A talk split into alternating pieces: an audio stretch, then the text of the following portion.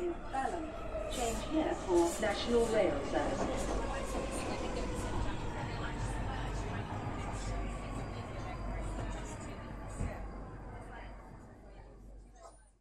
Bine revenit în stația Londra. Eu sunt Manuel Cheța de la manuelcheța.com și tu asculti podcastul Un român în Londra.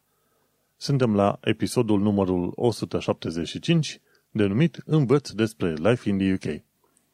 În acest episod vreau să vorbesc despre Life in the UK Test, despre necesarul de voluntar de la Ambasada României la Londra și despre plimbări planificate. Înainte de orice, trebuie să fac un mic anunț și anume faptul că podcastul de față este partea Think Digital Podcast Network și că mă găsești pe Podbean, iTunes, Spotify, radio.com joia la 6 seara și pe YouTube.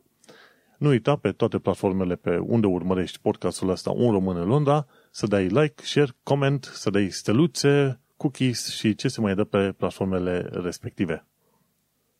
Care fiecare dată trebuie să pomenesc câțiva oameni faini, însemnând ONG-uri foarte faine, pe care le pomenesc imediat de ani întregi.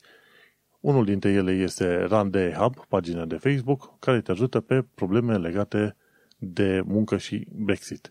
The 3 Million pe Twitter este iarăși un uh, centru foarte important de luptă împotriva, să zicem, uh, uh, răutății cumva țintite împotriva, a țintite împotriva europenilor. The 3 Million luptă pentru drepturile europenilor în UK. Centrul Filia luptă pentru drepturile femeilor, efectiv, împotriva violenței împotriva femeilor. Și Eclair.org, la fel, luptă împotriva traficului de persoane. Astea sunt patru grupuri foarte mari pe care ar trebui să le urmărești și să le susții în orice mod știi tu cu putința. Și până să intru în ceea ce vreau să discut astăzi, uite că am scris de curând un nou articol. Vorba aia, nu ești blogger dacă nu scrii articole. Cam asta ar fi teoria, nu? N-am mai scris un articol în toată regula de probabil săptămâni sau chiar luni întregi. Iar în articolul de față pe care l-am scris eu se numește De unde ții știrile. Și efectiv am pus un link acolo, sursa mea Feedly sau RSS Reader, am 79 de surse acolo, unde am undeva pe la vreo 500 până la 1000 de știri. Dacă ești interesat atât de mult să urmărești știri, bineînțeles, poți să descarci fișierul Feedly pe care l-am atașat în articolul respectiv. Sau dacă vrei să vezi pe YouTube la ce m-am înscris și ce canale sunt de recomandat, uite, am peste 290 de canale pe care le-am listat în articolul respectiv. 290 de canale de la știință, politică, economie, ce vrei tu pe mai departe, călătorii, orice vrei tu. Și în fiecare zi am vreo 40, 10 până la 40 de filme care apar în lista mea, în feed meu de YouTube și atunci le urmăresc la viteză 2x și petrec ceva timp în fiecare zi urmărind filmele care mă interesează. Bineînțeles că nu le urmăresc pe toate, mă interesează să văd anumite subiecte și atunci, bineînțeles, chiar dacă sunt 40 de filme pe zi, s-ar putea să nu urmăresc nimic în ziua aia, deși e puțin probabil. Urmăresc undeva poate la vreo 10 dintre ele, dar la viteză dublă. Și uite așa, dacă vrei și n-ai suficiente surse de știri, nu uita să intri în articolul respectiv, denumit De unde ții știrile. Adevărul este că din cauza pandemiei și cu știrile astea care se tot schimbau anul trecut, am rămas prins, prins în continuare în ideea de a urmări cele mai noi știri cu orice risc sau cu orice energie consumată cu putință. În schimb, am lăsat deoparte cărțile. Și este un lucru destul de rău, pentru că imediat de un an de zile n-am mai pomenit ce cărți am mai citit eu, ce m-a mai impresionat la cărțile respective.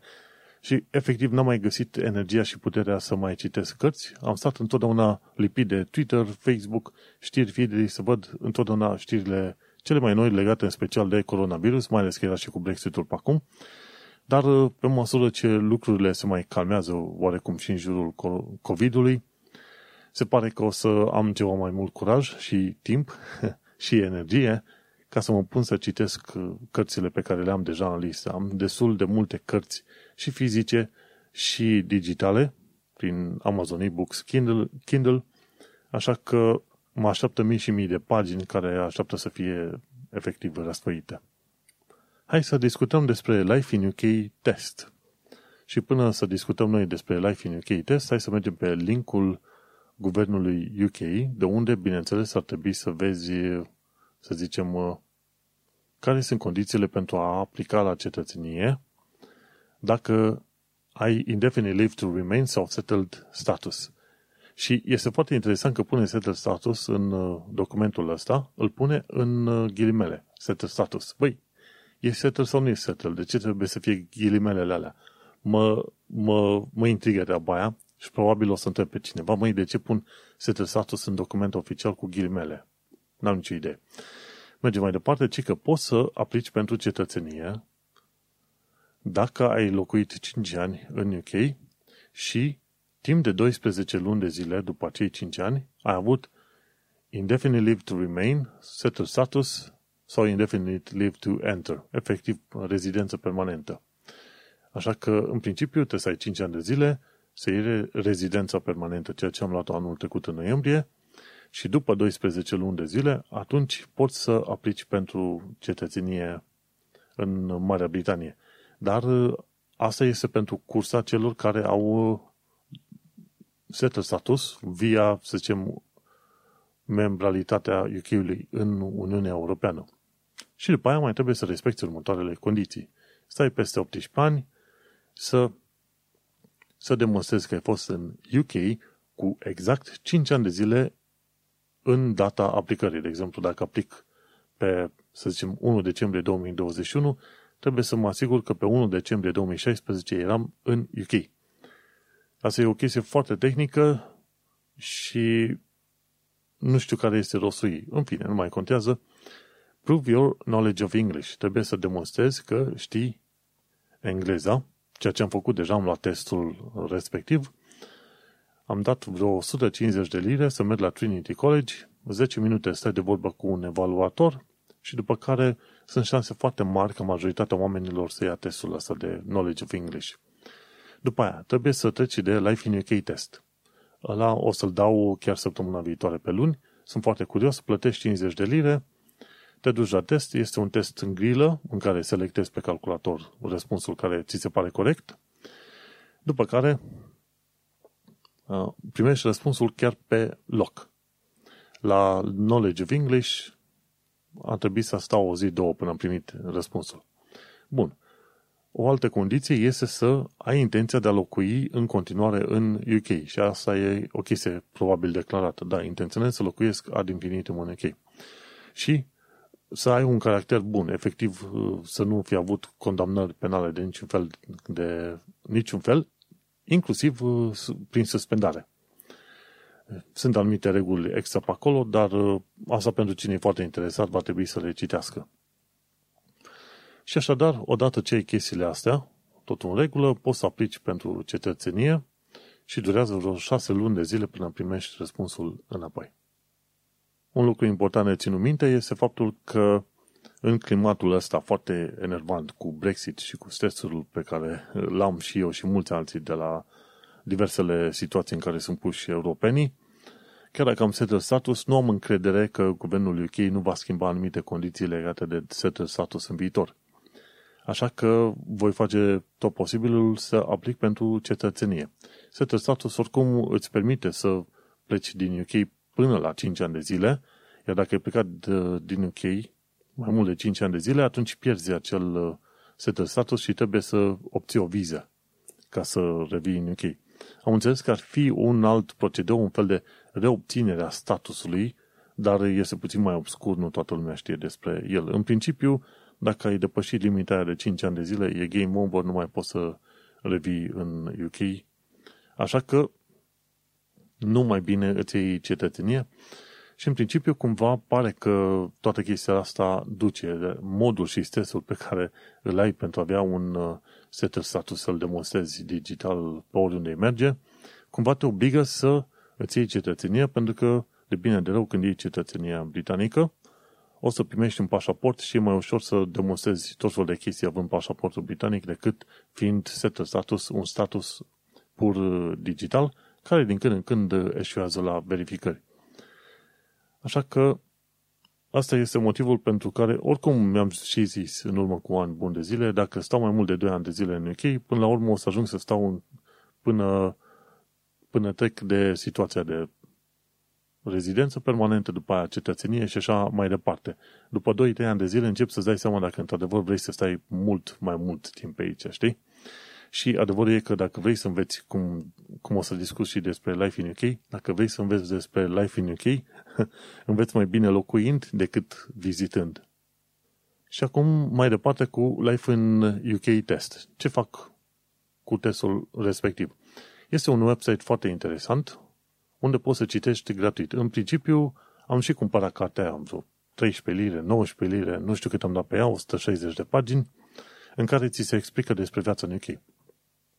Adică ce este UK-ul, valorile și principiile, istoria, societatea, guvernul. Și atunci, dacă nu vrei să plătești, poți să te duci pe lifeintheuktests.co.uk și acolo ai uh, study guide, ghidul de studiu. Efectiv, cartea aia, dar printat online și gratuit. Pus online și gratuit.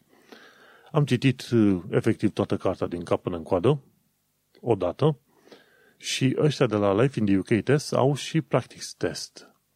Au vreo 15 teste gratuite și am plătit vreo 10 lire. Acum m-am băgat pe varianta premium ca să am acces și la restul de 30 de teste, până la 45 de teste. Fiecare test are 24 de întrebări, teoretic ai 45 de minute să răspunzi la ele și sunt grilă. Trebuie să selectezi una sau mai multe opțiuni în funcție de situații. Și atunci, în măsura în care o să mă simt uh, confortabil, să zic, uh, să răspund la minim 20 la toate testele din asta 45, atunci o să zic că am șanse destul de mari să iau și testul ăsta Life in UK Test. Și cele mai multe teste, respectiv uh, vreo 40 din testele astea, 40 din 45, le-au liniștit cu 20, 21, chiar 22 de răspunsuri din 24. Mai am vreo câteva pe care trebuie să le mai uh, țin minte. Problema cea mai mare la ținut minte este faptul că ai foarte multe nume de oameni atașați de evenimente sau sunt date specifice pentru evenimente anume. Și acolo este mai complicat, pentru că la un moment dat, dacă stai să te uiți câți oameni sunt pomeniți în 160 de pagini, acolo ai de face, în afară de regi, de exemplu, acolo ai de face cu vreo, ce știu, 60, 70, 80 de oameni diferiți, în contexte diferite, de la artă, artă cultură, ce știu, memoriale, pictură, orice vrei tu pe acolo, muzică, filme, ce vrei tu. Și pe unele le știi, pe unele nu le știi. Și atunci Life in UK Test devine, așa cum au zis ăștia, un fel de pub quiz întins pe, pe 160 de pagini. Dar făcând testele astea, 45 de teste de la lifeintheuktests.co.uk, încep să memorez chestii, rămân în cap. Da, în stilul ăla comunist, cum știm noi din România, dar până la urmă cam asta este testul. Ar fi fost mai dificil dacă testul ăsta s-ar fi dat oral, să zicem, sau când, dacă ți s-ar fi cerut să faci eseu, să scrii tu de mână. Sau îți pune întrebarea și tu să te scrii jos răspunsul, în loc să alegi unul dintre răspunsuri. Și atunci sunt situații în care vei putea răspunde corect, doar ghicind răspunsul în loc să știi în mod exact. Așa că testul ăsta, pe de-o parte, nu spune extraordinar de multe, adică mai toți oamenii reușesc să treacă testul ăsta, dacă nu din prima, măcar din a doua sau a treia, și atunci, ideea este că, chiar dacă am încredere că o să iau testul din prima, sunt totuși cu, cu ceva stres. Dar important este că îmi petrec suficient de mult timp citind capitolele pe care le consider mai importante și, bineînțeles, făcând testele astea unul după altul. Odată ce am făcut toate cele 45 de teste cu minim 21-22 de răspuns fiecare, atunci să știu că cred că o să reușesc să mă descurc și la testele celelalte. Am văzut că astea 45 de teste de la lifeintheUKtest.co.uk cuprind aproape toată cartea. Nu cuprind anumite secțiuni, chiar înspre finalul cărții, legate de liste mari de oameni de știință undeva din, al doilea, din secolul 20. Cumva nu cuprind. Dar nu, nu este foarte mult uh, chestii pe care nu o cuprinde. Teoretic, se spune că testul ăsta este complet automatizat și aleatoriu și fiecare om primește răs- întrebări diferite din uh, efectiv din toată cartea respectivă. Acum, nu știu cât de aleatoriu este, bănuiala mea este că anumite părți vor, fi, vor conta mai mult decât altele. Și adevărul e că dacă vrei să-l blochezi pe cineva, trebuie să-i pui întrebări pe bandă rulantă despre o anumită persoană sau persoane în genere.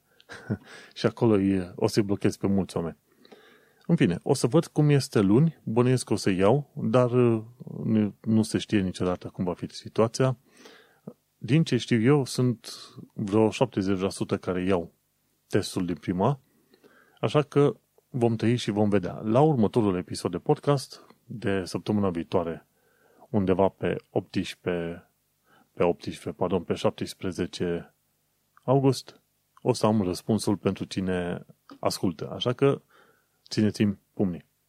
Un lucru interesant pe care îl vei învăța din Life in the UK Test, citind cartea asta, este că în UK n-au avut nicio jenă să spânzure, să taie, să omoare regi, regini, regine, pardon, nobilime atunci când s-a pus problema. Și au fost multe lupte aici, mai ales între germani, spanioli, UK sau englezi, așa, și cu francezi, mai ales cu francezii. Și așa că în România se spune, în România ar fi prima sau singura țară care și-a omorât liderii. Nu, s-au întâmplat foarte multe, mult mai multe în UK, de exemplu. Așa că hai să mergem pe mai departe. Următorul meu subiect ar fi fost pe astăzi să discut despre necesarul de voluntar de la Ambasada României de la Londra.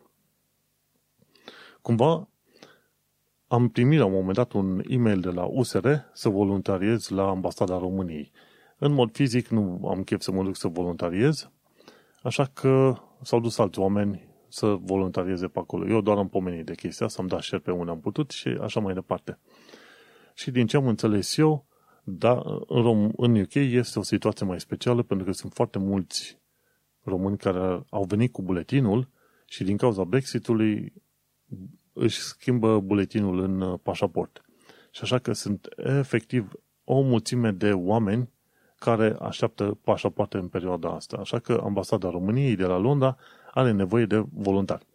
Cine este prin zonă și vrea să voluntarieze în perioada asta, se poate duce pe pagina ambasadei și să afle cum uh, și în ce măsură se poate efectiv uh, lucra ca voluntar la ambasadă am înțeles că se pot face mai multe chestii, de la coordonarea oamenilor din ușă în ușă până la, ce știu, predarea pașapoartelor să cine și ce alte chestii se mai fac pe acolo, o mână de lucru în plus este necesară.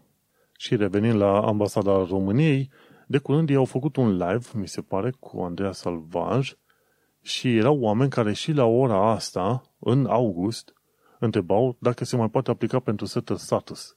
Și în principiu răspunsul este nu. Adică dacă ne-ai aplicat până la set, la set de status până acum, ar putea aplica, deci dacă ne-ai aplicat, aplică oricum. Vorba aia, poate ai ieșit baftă și home office te admite, dar este la discreția agenților de la home office. Că asta ar fi de fapt un fel de late application. Ai oamenii au avut timp până pe 30 iunie. După 30 iunie se consideră că e late application și ci că trebuie să ai motive temeinice pentru care să fie acceptat pentru setul status. Și probabil printre motivele alea se pune, ok, boală, coronavirus, ceva. Ar fi foarte curios. Încearcă, dar șansele sunt ceva mai mici să obții acum setul status când a fost timp, efectiv, a fost ani întregi când oamenii au, ar fi putut aplica la setul status. Și dovadă că oamenii nu citesc știrile din UK, faptul că ai oamenii ăștia care au participat la acel live de curând făcut de publicat pe pagina ambasadei, unde Andreea Salvaj îl intervieva efectiv pe Anton Barbu de la consulat românesc. Și vede o mulțime de oameni care veneau, ok, o mulțime, unii oameni care veneau, domne, poți să mai aplic pentru setul status. Este culmea treaba asta, mai ales când ești într-o țară străină, una că trebuie să înveți despre obiceiuri, tradiții, valori, ce vrei tu, dar trebuie să fii și cât de cât în ton cu știrile de la fața locului, ca să-ți dai seama dacă e ceva care se aplică pentru tine sau nu. Și e, e culmea de inconștiența pe care o, o au unii oameni plecând în țări străine este câteodată, hai să zic, monumentală. Altfel nu pot să o denumesc, ci monumentală. Important lucru este că ambasada României face aceste live-uri, trimite tot felul de informații.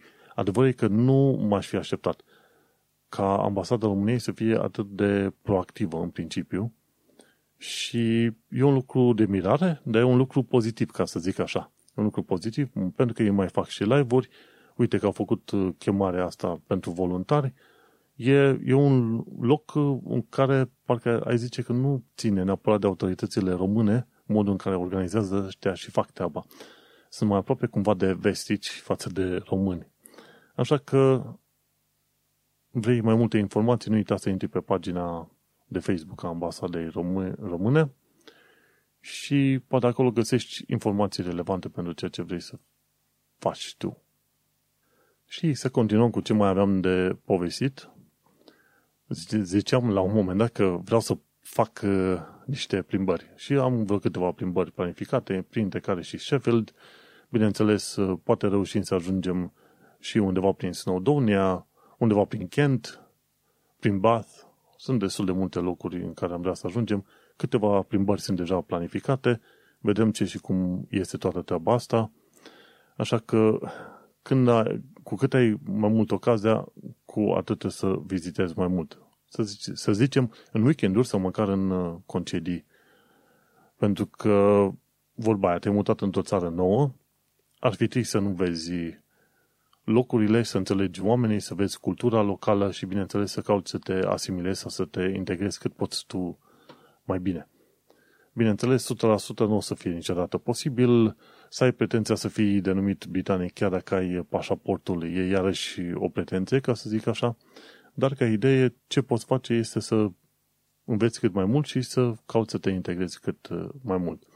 Așa că plimbatul este unul dintre, una dintre metodele prin care poți să vezi locurile și să înveți și eventual să te asimilezi mai mult societății din UK.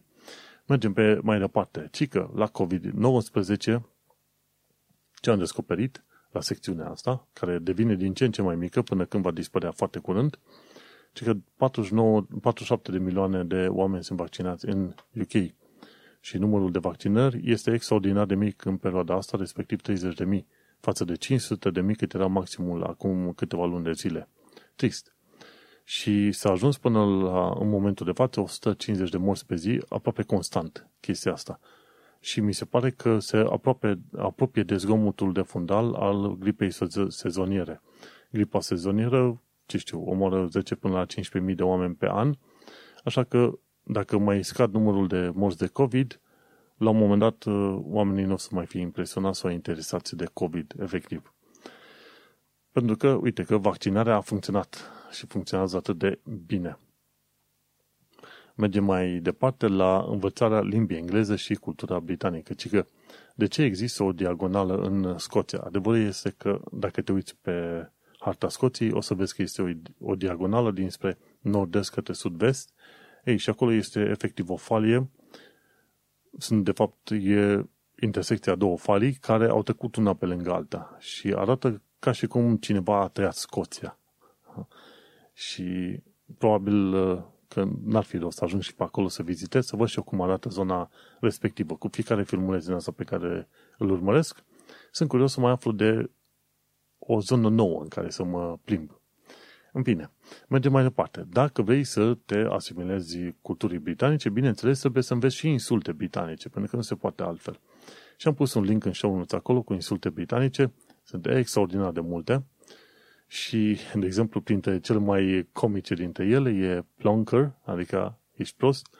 De fapt, toate astea trei pe care o să le promenesc înseamnă că ești prost sau idiot, ceva de genul ăsta. Unul e plonker, celălalt e donut, celălalt e muppet, you muppet, you donut, donut, you, you plonker. și ci că există un film numit The Thick of It, care are multe insulte din asta britanice pe bandă rulantă. Bun, și mai sunt alte două expresii din asta stil insulte, de exemplu, on your bike, când îl trimiți pe om cu bicicleta, zic că pleacă de aici că ești degeaba, și altul este lost the plot, înseamnă că ești total aiurit, nu te prinzi despre ce este vorba. Bineînțeles, în filmulețul respectiv, tipa asta canadiancă povestește de mult mai multe lucruri, dar uh, ca idee, Plunker Done at Muppet sau Onia Bike Lost the Plot. Asta ca să începi și tu, dincolo de you're, you're right, you're right, știi? mai sunt și alte chestiuni pe care le poți învăța. Bun, și aici încheiem prima parte a podcastului, partea care va fi difuzată joi la ora 6 pe radio.com, radioul românilor din Marea Britanie. Au ceva emisiuni pe acolo, printre care și emisiunea asta de mai bine de un an și ceva, dacă să să mă uit bine. Un an și jumătate imediat. Așadar, aici se termină prima parte. Cine este interesat de podcastul pe ansamblu, să nu uite să intre pe manelcheța.com. Hai să vedem pe mai departe despre ce am mai discutat. Informații practice, din păcate, nu am în perioada asta, dar vreau să discut despre, bineînțeles, viața în Londra și în străinătate. Uite că podcastul uh, prieten și partener denumit Diaspora Cast a publicat de curând un uh, nou episod numit Forumul Studenți, Studenților Români de Pretutindeni. Și chiar și la Forumul Studenților Români de Pretutindeni cumva se știe că ambasada din UK este mai implicată decât alte ambasade din alte țări, inclusiv din Germania sau din alte țări. Și este un, un lucru foarte bun. Cumva se pare că aici sunt, sunt trimiși și lucrează oameni ceva mai, ceva mai dornici de muncă, efectiv. Și așa că, nu uita, Diaspora Cast caută formul studenților români de pretutindeni. Tot la viața în străinătate, în Londra în special, ci că câte muncă trebuie depusă ca să deschizi Tower Bridge. Pentru cine nu știe, Tower Bridge este un pod care are două platforme, efectiv se deschide la 45 de grade să permită vaselor să treacă, navelor să treacă. Și nu este chiar ușor ca să deschizi acel pod, mi se pare că trebuie să apeși pe vreo 10 butoane într-o secvență specifică și din când în când podul respectiv rămâne blocat. Mai auzi la știri la BBC când zice, ok, podul Tower Bridge a rămas blocat timp de, ce știu, 5, 10, 20 de ore, timp în care nu s-a putut trece pe acel pod. E destul de vechi, încă e din vremea victoriană, are vreo 100, 100 și ceva de ani de zile, îți dai seama că sunt ceva probleme pe acolo. Dar, în mod normal, se depune foarte multă muncă, nu chiar foarte multă muncă să deschizi podul, sunt proceduri pe care trebuie să le respecti, ci înveți mai mult cum să lupți împotriva, să zicem, hazardelor sau când se întâmplă vreun accident, cum vrei să reacționezi. Și atunci acolo este problema principală când te califici pentru a lucra la acel Tower Bridge. Și de curând, Tom Scott a făcut un filmuleț foarte fain. Tom Scott, pentru cine nu știe, este un uh, britanic care face tot fel de filmulețe, fainuțe interesante legate de UK. Și el a fost acolo și până la urmă a apăsat butoanele alea în secvență ca să deschidă acel pod. Podul Tower Bridge. E foarte mișto. Când ai ocazia să ajungi în Londra, nu uita să vizitezi și Tower Bridge. Bun, ce am aflat legat de Londra este că Crossrail va fi dat în folosire la anul, în prima parte a anului. Acum, cred că de vreo 3 ani de zile tot încearcă să îl dea în folosire, în folosință. Crossrail sau Elizabeth Line este noua linie de metrou construită în, pe sub Londra și efectiv au fost uh, investiți, cred că mai bine de 20 de miliarde de lire până la ora asta, ci că este unul dintre cele mai mari proiecte de gen în uh, ultimii, ce știu, 50-70 de ani de zile în Europa. Și va avea trenuri mai mari, gen district, cu aer condiționat și va merge undeva din nord-est, va ajunge spre centrul Londrei și se va duce până la aeroportul Heathrow și mai departe. Și atunci cei care vor fi foarte aproape de Crossrail vor fi bucuroși pentru că au o linie nouă, modernă și aerisită. Dacă te duci în linii gen Central, Jubilee, Piccadilly sau Northern, care sunt linii foarte vechi, și care au și garnituri de alea vechi și extrem de gălăgioase, mai ales când treci pe Jubilee. Când te duci de la Bermondsey către Canada Water și apoi către Canary Wharf, e o gălăgie infernală în metoul respectiv pentru că e în curbă și scârție extraordinar de tare scârție roțile alea la contactul cu șinele. Dar într-un uh, tren din ăsta Crossrail nu ai avea asemenea probleme și ar fi chiar liniște. Așa că abia aștept să îi dea drumul linii întregi și cumva o să merg și eu la plimbare pe Crossrail, dar probabil pe la anul. Și că tot ziceam de Canary Wharf, uite că dacă ai timp, du-te și plimbă-te prin Canary Wharf, mai ales prin prin uh, zona, cum îi zice pe acolo? Prin zona estică, ca să zic așa, a apărut un pavilion numit Sun Pavilion sau Pavilionul Soarelui. Este o zonă, zonă de relaxare unde poți să stai, să mănânci, să te uiți la oameni în jur și este extrem de colorat. și efectiv este o pată de culoare care într-un fel era nevoie. Și din când în când, dacă stai să te uiți foarte atent la știrile legate de Canary Wharf, o să descoperi ca o evenimente, gen jocuri de lumini sau uh, teatru în aer liber, ori mini-concerte, ori, bineînțeles, expoziții din astea de artă destul de extravagante, cu lumini din alea puternice și nu lumini puternice, ci culori din alea stridente cu prima ocazie o să ajungem și noi pe la Canary Wharf, pentru că arată foarte fain, undeva în zona estică, cum ești din uh, stația de metrou, dar trebuie să ieși pe la stația de gura de metrou prin zona estică, nu pe zona vestică. Bun, și cam atât am avut de discutat de viața în Londra și în străinătate. Și uite cum, eu, cronicarul tău de rezervă, principal, sau cum vrei să spui tu, Intru și în uh, ultima secțiune a zilei, respectiv uh, actualitatea britanică și londoneză. Și aici nu am să pomenez de toate, dar uite că de curând uh, a fost o problemă destul de mare cu mâncare hipoalergenică pentru pisici de la Sainsbury's și nu numai, ci că vreo 335 de pisici au murit în UK din cauza mâncării alea. Nu știu ce boală ciudată au a lovit pisicile alea din cauza mâncării folosite. Și acum nu. 305, 335 de pisici ori 9 vieți, îți dai seama câte vieți au fost pierdute cu ocazia asta. Sunt curios să văd și eu ce, ce reiese după ce se fac niște investigații pe măsură. Legat de investigații pe măsură, uite, Home Office regândește numărul de certificate de sponsorizare după ce unele firme au primit automat zero.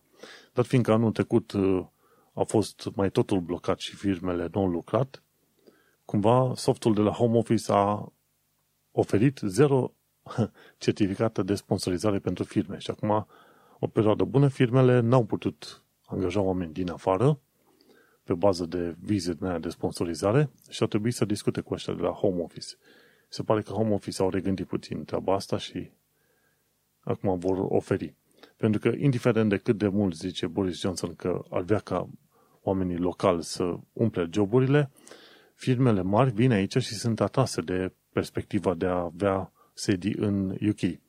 Dar odată ce vin aici, generează locuri de muncă, dar generează suficient de multe încât să nu fie suficient de multă, să zicem, forță de muncă locală care să umple acele locuri. Și atunci firmele respective să vă nevoite să aducă oameni din afară. Și așa se întâmplă imigrația oamenilor cu skill-uri. Bun. Mergem pe mai departe. Ce am mai văzut? Ci că în perioada asta sunt 10 ani de zile de la Tottenham Riots.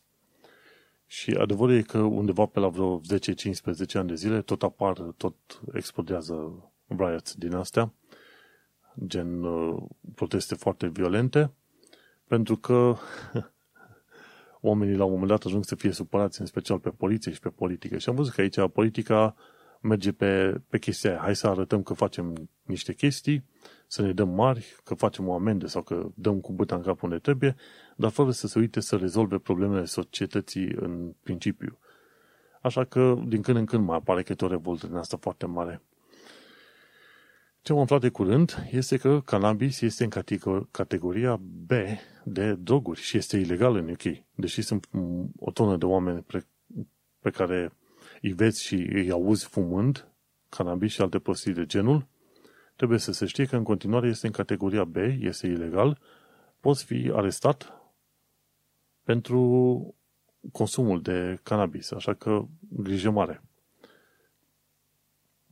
Din de curând ce am aflat este faptul că acele poduri victoriene de care discutam eu în urmă cu vreo câteva episoade, acele 150 de poduri care urmau să fie umplute cu beton pe dedesubt, cumva sunt salvate. Cele mai multe dintre podurile astea nu vor mai avea beton sub ele, ci se va investi bani pentru a fi reparate așa cum uh, trebuie. și nu știu de ce, cineva pe undeva chiar credea că poate să-și bată uh, joc de munca și de podurile respective, pur și simplu umplându-le pe dedesubt cu beton. Tu îți dai seama ce material, cât de mult material trebuie să consum, să bagi atâta beton acolo. Culmea. Bun. Ce am aflat de curând este că David Cameron, fostul prim-ministru al UK, înainte de, de Theresa May și Boris Johnson, ci că a făcut vreo 10 milioane din lobby-ul pentru firma eșuată Greensill. E un scandal mare în perioada, în perioada asta. Greensill avea probleme mari financiare și atunci îl aveau pe David Cameron angajat ca lobbyist, iar David Cameron s-a dus și a discutat cu o serie de, de miniștri ca să obțină niște bani din bugetul de stat să-i ajute pe ăștia de la Green Seal, să-i scoată din, uh, din probleme.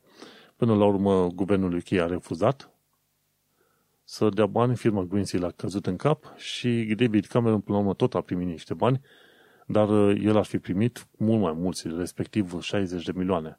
Așa a primit și el un amărât de 10 milioane de lire pentru lobby, pentru lobby-ul făcut pentru firma respectivă. No. Și uite de cum uh, în, uh, în UK lobby-ul este acceptat. Dai seama, omul a lucrat în politică și după aia, după ce și din politică, s-a angajat ca lobbyist pentru o firmă privată. Și asta e regulă pe aici, pentru că îi spun, domnule, după ce am ieșit din politică și dacă nu mai sunt implicat în politică, cum vrei să câștig eu bani? Păi te duci și tu la muncă normală, dacă ai fi capabil să faci o muncă normală, da. Ce mai mulți, probabil că nu. Și uite de că ajungi să ai asemenea oameni făcând lobby pe bani grei. Ce mai am aflat de curând este faptul că un grup de antivacciniști au atacat fostul sediu al BBC. Ci că erau foarte supărați că BBC-ul promovează vaccinurile și că de ce face treaba asta și că vreau să se ducă peste BBC, să-i blocheze, să nu mai promoveze vaccinurile.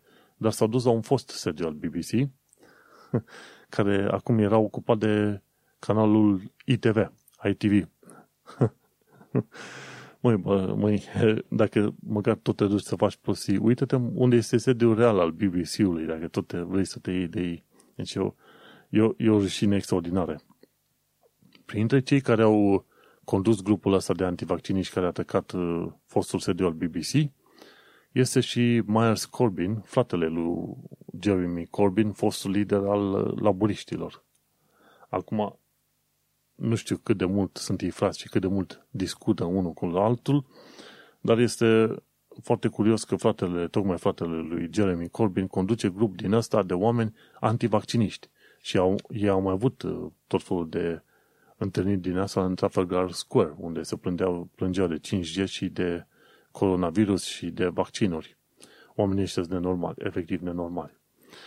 Ce mai aflat de curând este că Brexit lovește din nou, cum să nu. Ci că zeci de mii de europeni vor avea beneficiile tăiate în septembrie. De ce? Pentru că nu au un settled status.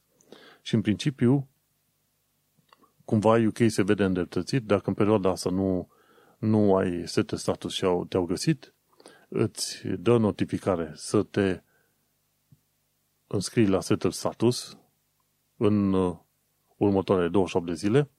Dacă n-ai făcut-o, își, uh, își rezervă dreptul să te deporteze și cumva Home Office evită foarte mult să spună de deportare, dar, de exemplu, când uh, ei discută de deportare, ei spun altfel, un fel eufemistic, intri, intri sub incidența regulilor imigrației. când auzi chestia asta de intri sub incidența regulilor de, de imigrație, să știi că se discută de deportare.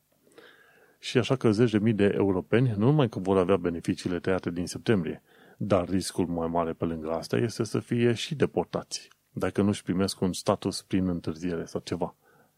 Dovadă că sunt foarte mulți oameni, ăștia n-au dat un număr exact în articolul respectiv, dar discutăm de 50 până la 100 de mii de oameni care cumva au scăpat și n-au, nu și-au făcut uh, sete status până în momentul de acum. Bun, și ca o ultimă știre mai mult sau mai puțin uh, enervantă, de fapt în principiu enervantă, ci că s-au înregistrat tot felul de incidente rasiste la centrele de refugiați.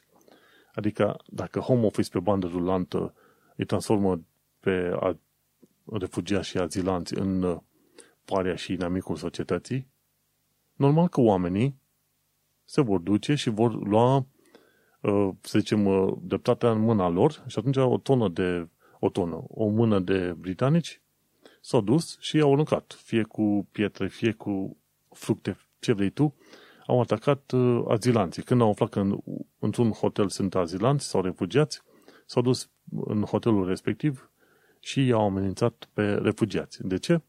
Pentru că Priti Patel de la Home Office zice, ok, toți refugiații sunt uh, ilegali și dacă sunt ilegali, atunci înseamnă că sunt uh, o, o mare mână de infractori. Ori UK uh, este semnatarea drepturilor Convenției Europene a Drepturilor Omului, ceva de genul ăsta, care spune clar, dacă vine un om din altă zonă și cere să fie trecut ca azilant sau refugiat, îl procesezi și după care, dacă este valabilă cererea lui, îl accepti ca refugiat, dacă nu, îl deportezi.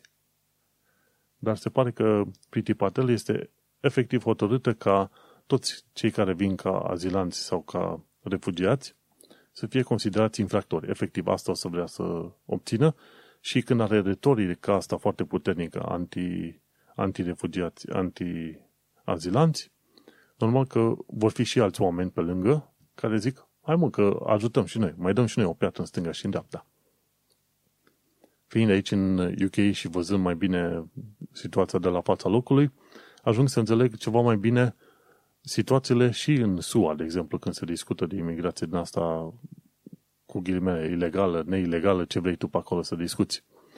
Așa că vezi că anumite chestiuni sunt total ne, nepotrivite și cum imigranții de orice fel sunt puși mână-mână cu refugiații și puși mână-mână cu ceea ce înseamnă ilegal, adică rău. Și atunci sunt, sunt o mână de britanici care mai devreme sau mai târziu, chiar dacă dau de un imigrant care a muncit și este om simpatic, o să-l considere că e ilegal sau că e rău. Și asta de ce? Din cauza retoricii, asta mincinoase și dobitoace de la Priti Patel.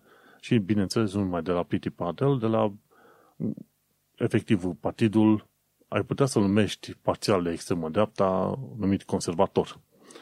Așa că politicul strică foarte multe în multe direcții. Din fericire, o mulțime de oameni de rând cu care am de-a face și avem de-a face sunt oameni faini și nici măcar nu se pune problema vreodată să, să discute, băi, că tu ești imigrant, și că nu-mi place de tine pe aici sau părerea ta nu contează pentru că nu ești britanic. Din fericire, societatea nu este la fel peste tot pe cum vezi tu politica la televizor.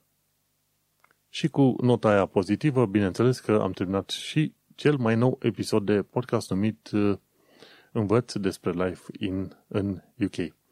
Acest episod 175 a fost înregistrat în data de 10 august 2021 și am vorbit despre Life in UK test, despre necesarul de voluntar de la Ambasada României și despre plimbări planificate. Eu sunt Manuel Cheța de la manuelcheța.com și tu ai ascultat podcastul Un român în Londra.